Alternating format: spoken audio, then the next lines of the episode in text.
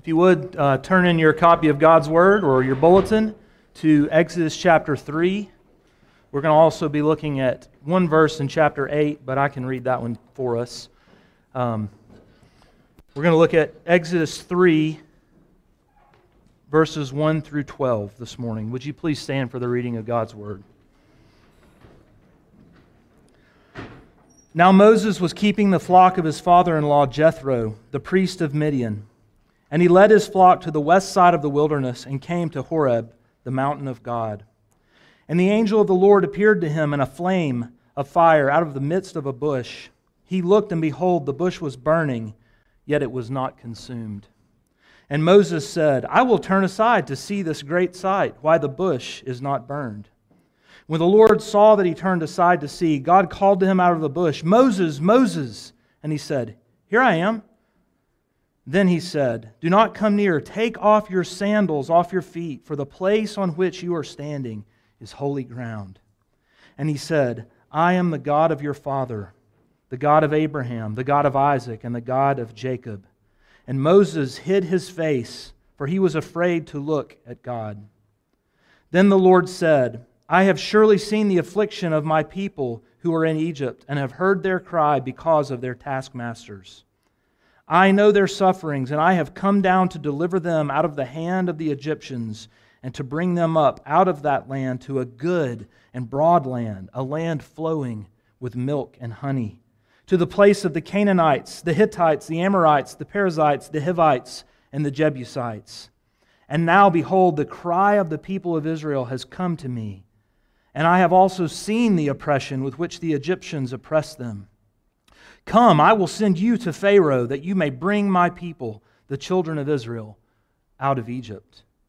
But Moses said to God, Who am I that I should go to Pharaoh and bring the children of Israel out of Egypt? He said, that is God, but I will be with you. And this shall be the sign for you that I have sent you. When you have brought the people out of Egypt, you shall serve God on this mountain. And from chapter eight, verse one, Then the Lord said to Moses, Go in to Pharaoh and say to him, Thus says the Lord, Let my people go, that they may serve me. This is the word of the Lord. Father, thank you for this word this morning. Lord, in it we see the heart, your heart for your people. We see the bondage that they were in, and we see your rescue. And I pray this morning that through it we would see our own. We pray in Jesus' name. Amen. Please be seated.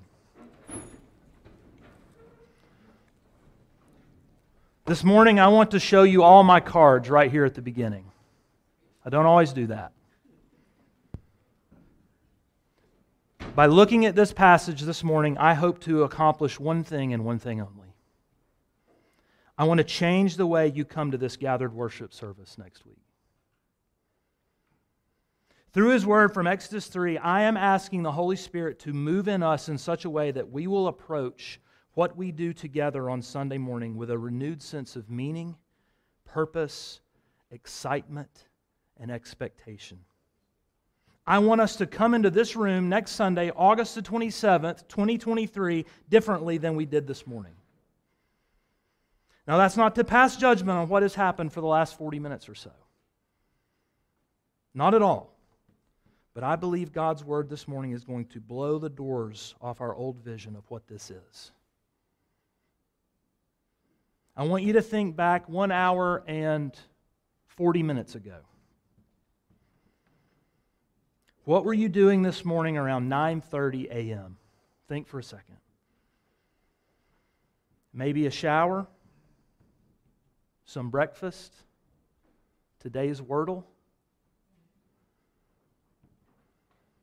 What were you doing at nine thirty a.m. this morning? Now, more importantly, what were you thinking? Where was your mind? Specifically, I want you to ask yourself this question. What was your mindset regarding driving to and walking into this building? Be honest with yourself. It's okay. What exactly motivated you to get yourself here this morning? For some of us, it was a responsibility, wasn't it?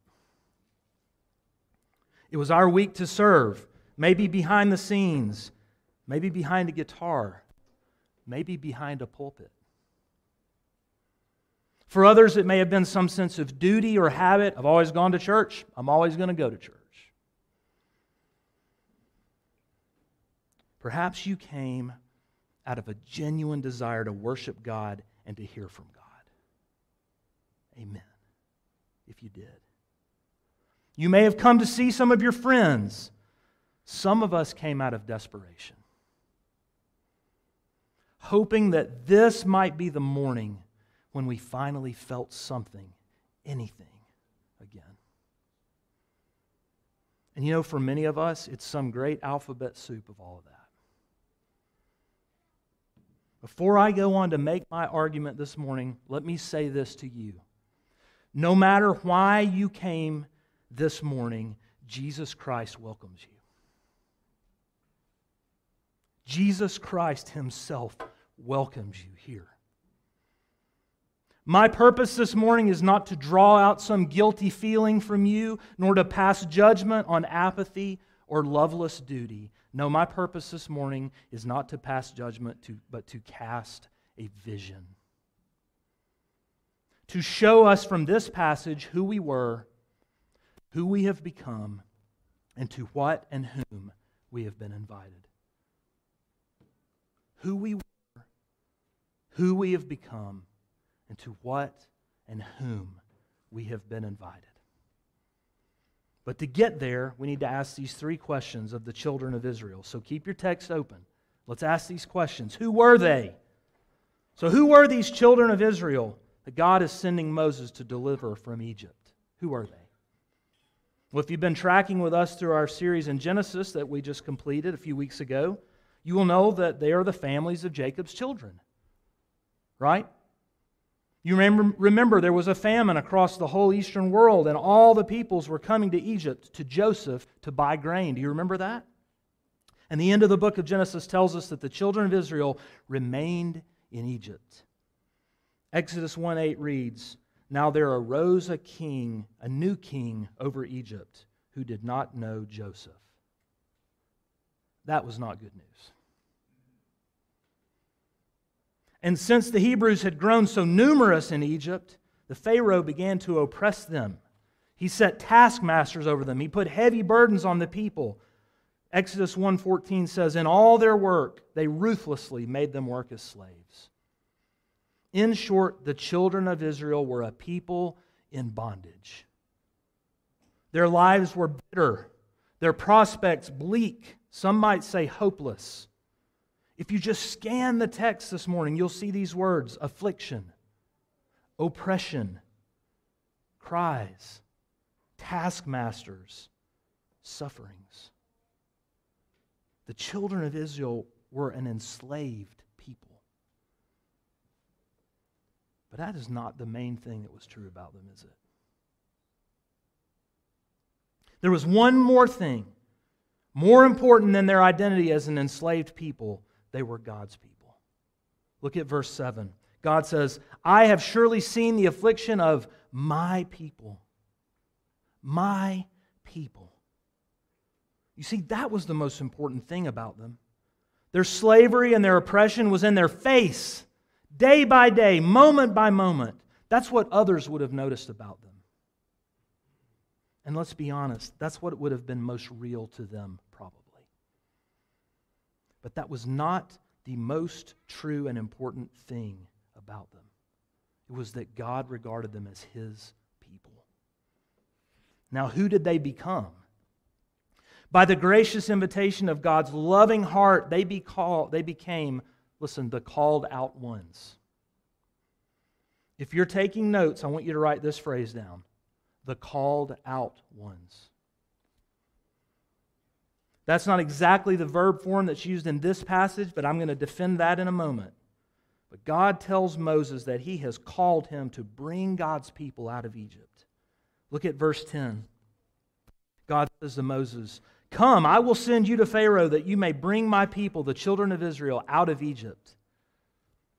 Moses did not like this idea at first. for a number of reasons that we don't have time to go into. But he eventually gets with the plan. And this is the plan. God is going to bring his people up out of Egypt. Through Moses, he is calling them out of bondage. And you might think, why would someone have to be called out of bondage? Weren't they being held there? Well, yes. But if you read the rest of the book of Exodus, there was always a look over the shoulder. There was something about their hearts where the bondage almost seemed better than the uncertainty. But God is calling them out.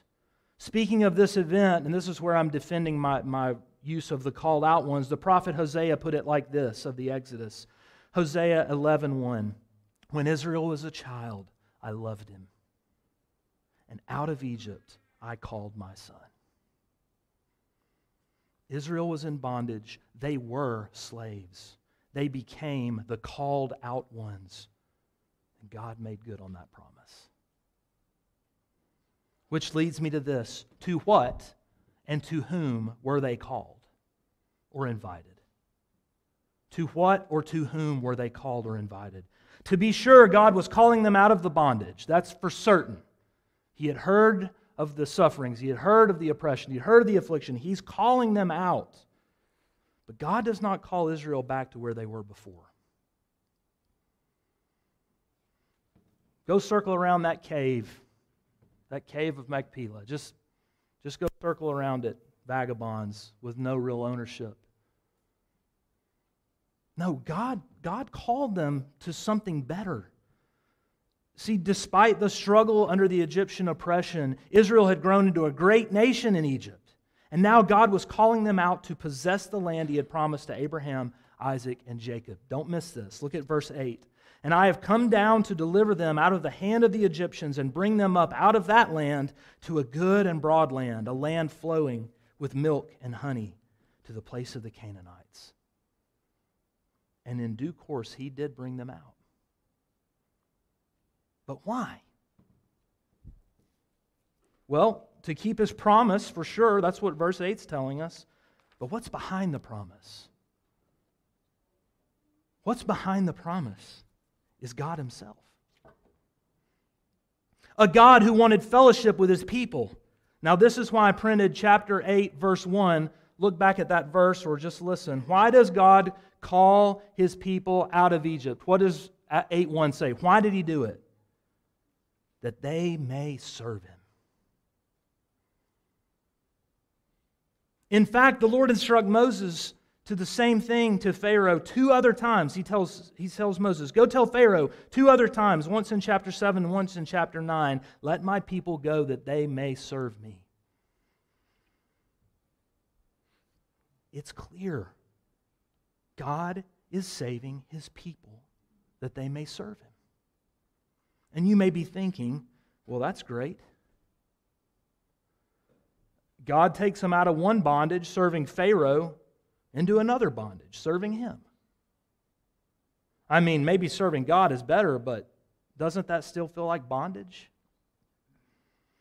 I talk to a lot of unbelievers, and that's how they feel, many of them.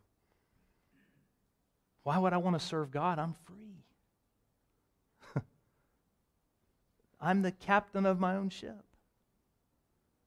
I do whatever I want, whenever I want. Friends, that's bondage. We don't have time this morning, but I'm telling you, service to the living God is freedom. Now, I know what some of you are thinking. What in the world does this have to do with August twenty-seventh? Bear with me a few more minutes. Just bear with me because I'm going somewhere with this. Now, let's go down this trail a minute. What is life like in service to God? What would be the key question there? Wouldn't the main factor be this? What kind of God is He?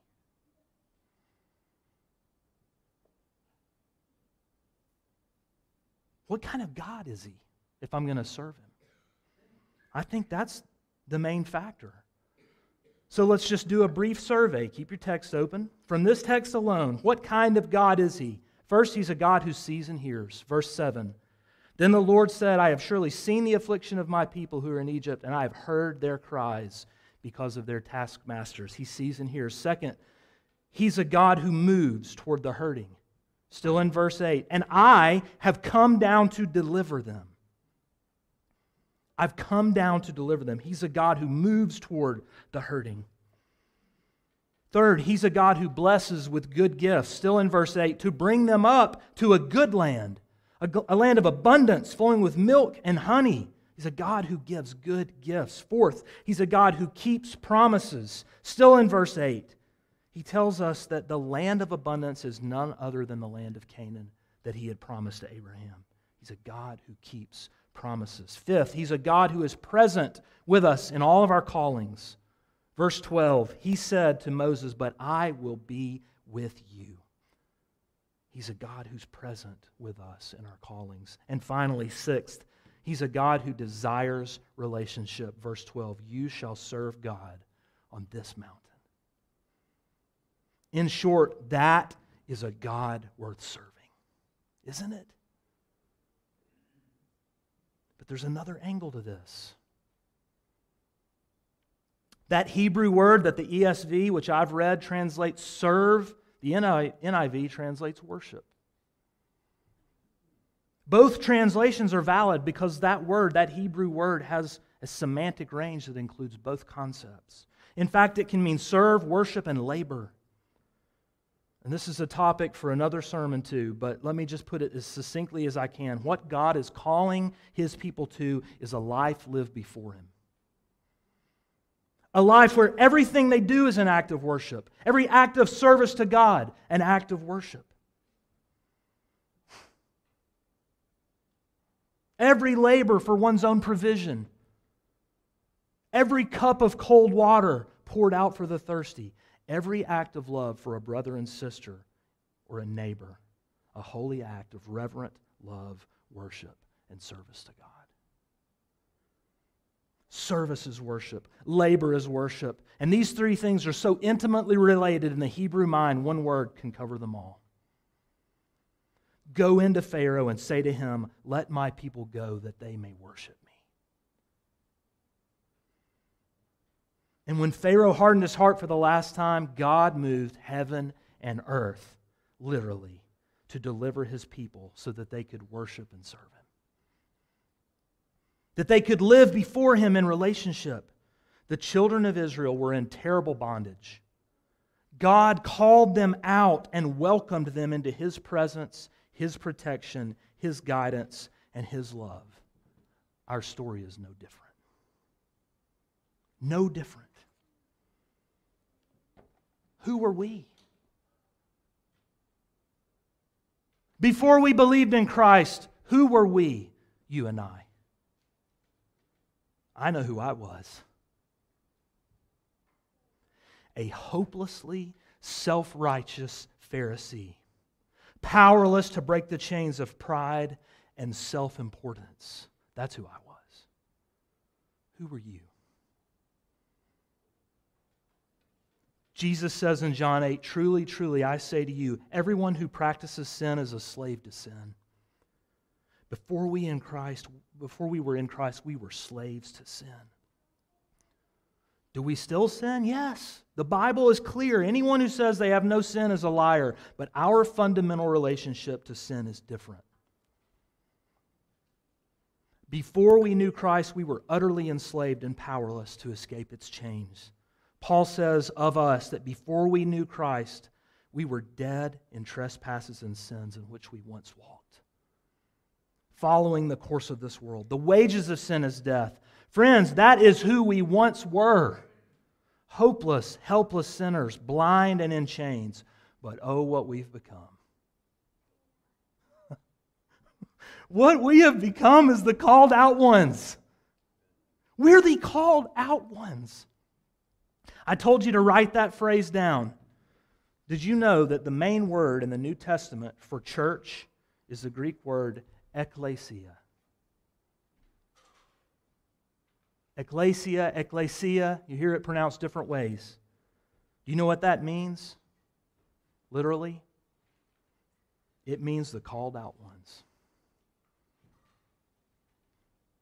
Or you might say it's the congregation or assembly of all those who have been called out. Again, our story is the same. Just as God saw the sufferings of Israel in bondage to Pharaoh and called them out through the work of His mediator Moses, God saw us. He heard our cries.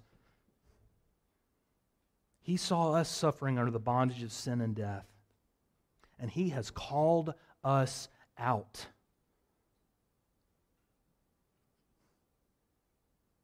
He has called us out, not through Moses, through Jesus Christ. I hope you're beginning to see what this has to do with next Sunday morning. The weekly gathering of God's people, which we call church, it's not a ritual. It's not this building. It's not a meeting of like-minded people like the Rotary Club. What you are doing right now, what you are witnessing right now, whether you comprehend it or not, is a glorious, glorious thing. You are gathered with the ekklesia. I want this to start sinking in. I wonder if you ever think about what happens on Sunday morning across the globe. Do you ever think about this?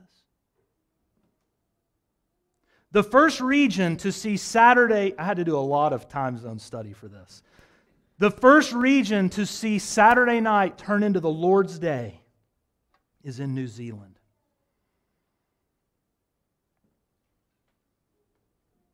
Sometime around seven p.m. Eastern Time, Saturday night, the Lord's Day sun has already warmed the mountains and rivers of New Zealand. Members of the ekklesia leave their homes and join their local congregations. And soon after that, members of the ekklesia across China and India gather and worship. They worship God together. And as this giant ball we call Earth, use your imaginations. Don't let me do this alone. As this giant ball we call Earth is spinning at the equator about one thousand miles an hour. From our perspective, we're just sitting still. We ain't. Something's going on here. This giant ball we call Earth, it continues to rotate, and Eastern Europe comes online. And the praise of God hits the heavens and beyond. And then Europe and Africa. Ancient cathedrals and makeshift huts echo with the songs of the called out ones. And finally, as the day is closing in the East, North and South American Christians leave their homes. We walk, we drive, we fly, we swim, whatever we have to do to take our place. It's our turn among the assembly of the redeemed to lift high the name of Jesus. And from New Zealand to Hawaii, in about twenty-two hours, each Lord's Day, an unbroken strain of voices, creeds, sermons, and prayers rise from the earth, and they become a sweet sound in the ears of God. Church is not boring. And as the one who called them out receives this worship he deserves, and the redeems rejoice to give, he is satisfied in it. And friends, that's just what happens on earth.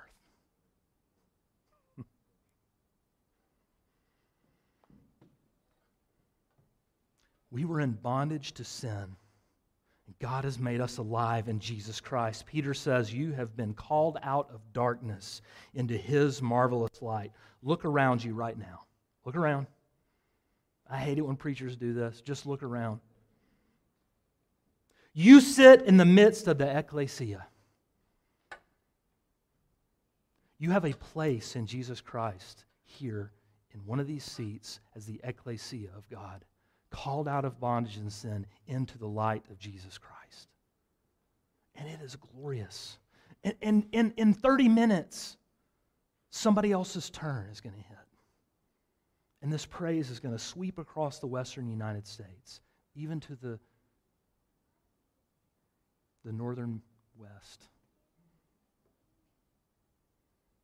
and into Alaska, across the ocean to Hawaii. This praise of Jesus Christ that we have been a part of in some small way is going to continue. But finally, to what and to whom have we been called?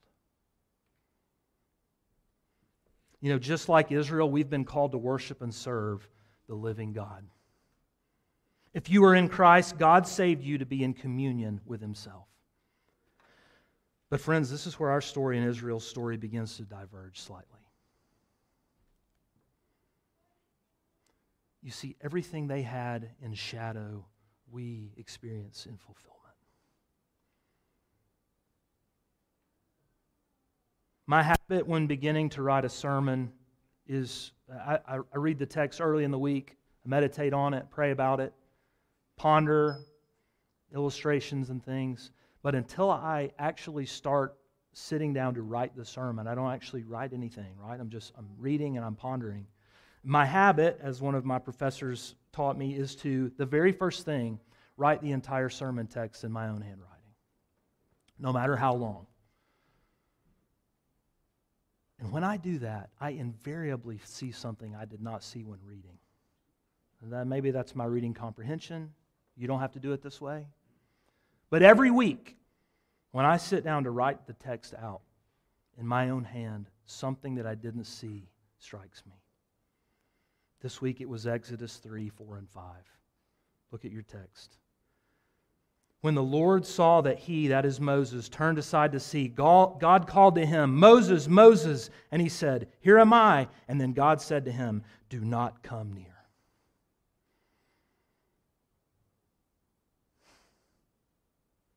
Those are sad words. Do not come near. They're sad words for us, and listen, they're sad words for God. You see, as good as it was to be called out of Egypt, as good as it was to be delivered on dry ground through the Red Sea, as good as it was for God to manifest His glory before the people at Sinai, as good as it was to finally make it to the Promised Land, there was still a distance between God and His people. They had His presence, but not to the full. They had a temple to worship in, but that temple had a curtain. It was a necessary distance. They were in His presence through the glory cloud and the pillar of fire, but that curtain was still between the ark, the throne of God, and the people. And sad though it was, it was for the people's good. Do not come near. Some of you this morning still think God is saying those words to you. And let me caution, if you're here this morning and you don't know Jesus Christ, those are, those are good, safe words. Because if you're not in Jesus Christ, there is still a wall between you and God. Even this table that the ekklesia will share this morning is guarded for a reason, for your protection. Paul even says in First Corinthians, taking these elements in an unworthy manner could lead to sickness and even death, because God is still holy. But there's good news for you this morning. God's justice in this moment demands that you not come near, but His mercy and His love extend to you forgiveness in Jesus Christ. Every time His word is preached, every time Jesus is proclaimed in your hearing, the free offer of the good news of Jesus Christ is put before you, that you would come near. It's God's desire that you come near. And so this morning, I say to you, come to Jesus Christ and live. Serve the living God and enjoy Him. There is a separation, but God has made a way in Christ for you to come near. But if you're here this morning and you're in a believer, you are a believer in Jesus Christ, and you still hear these words from God, do not come near. Listen to me. That is not the voice of God.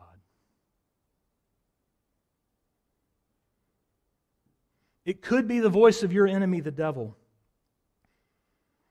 It could be the inner voice of your residual shame. It is not the voice of God.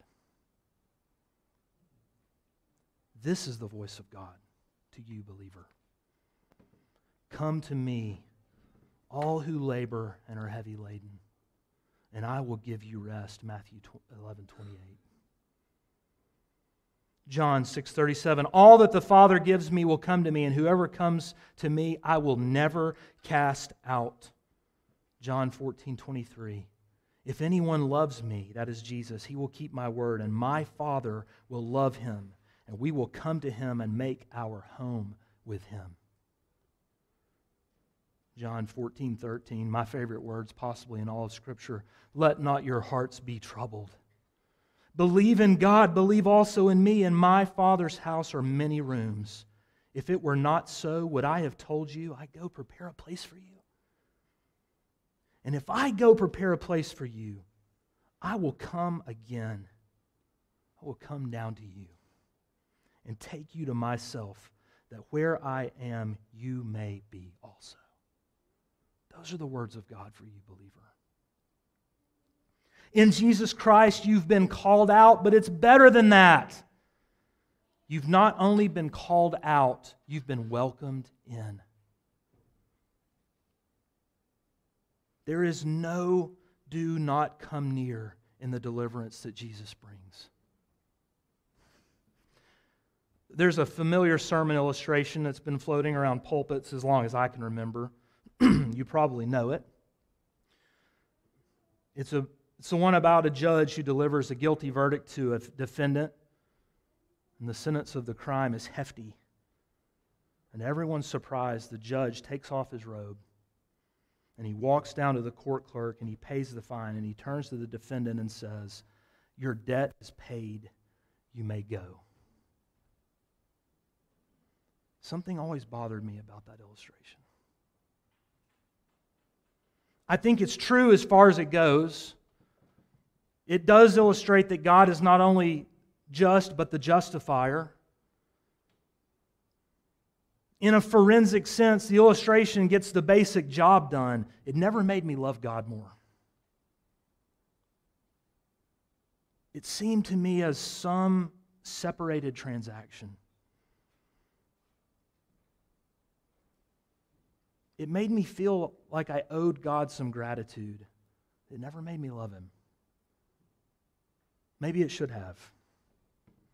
But then a couple of weeks ago, a couple of weeks ago, I heard a pastor put words to what I'd been feeling. In essence, he said this, the gospel is better than that. The flaw in this illustration, if there is one, is this phrase, your debt is paid, you may go. Moses, Moses, do not come near.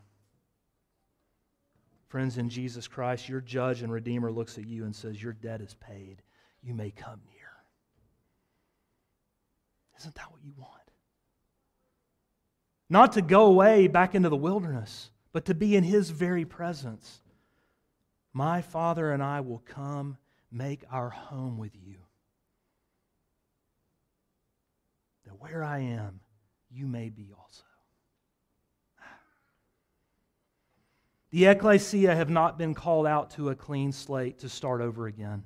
The ekklesia have been called out to worship and commune with God Himself. So next Sunday morning around nine thirty-seven a.m., I want you to do three things. I want you to spend a moment, and I mean just a moment, remembering who you were. Then I want you to think about that continual strain of praise that began in New Zealand sixteen hours before. And I want you to come into this room and take your place among the called out ones. And as we begin to sing our song of ascent, I want you to come forward and imagine that temple veil tearing from top to bottom. And join your voice with the rest of the ecclesia around the world and in this room. Your debt is paid. Your chains are gone. You may come near. And it will delight God as much as it delights you. Amen. Let's pray. Father, this day is amazing things are happening on heaven and on the earth. The praise of God in Jesus Christ is going up across this globe, hour by hour, time zone after time zone. Praise for the saving work and the love of the person of Jesus Christ for His people goes up to you, and we know from your word it is a delightful sound. It is a pleasing aroma to you because you love and came for and rescued your people that we could draw near. Lord, if there is anyone this morning who is in Jesus Christ who thinks you are saying to them, do not come near, heal them by your Holy Spirit of the power of your word, that they would know you have come to make your home with them. That in Jesus Christ, they are welcome and cherished and loved. We pray in his name. Amen.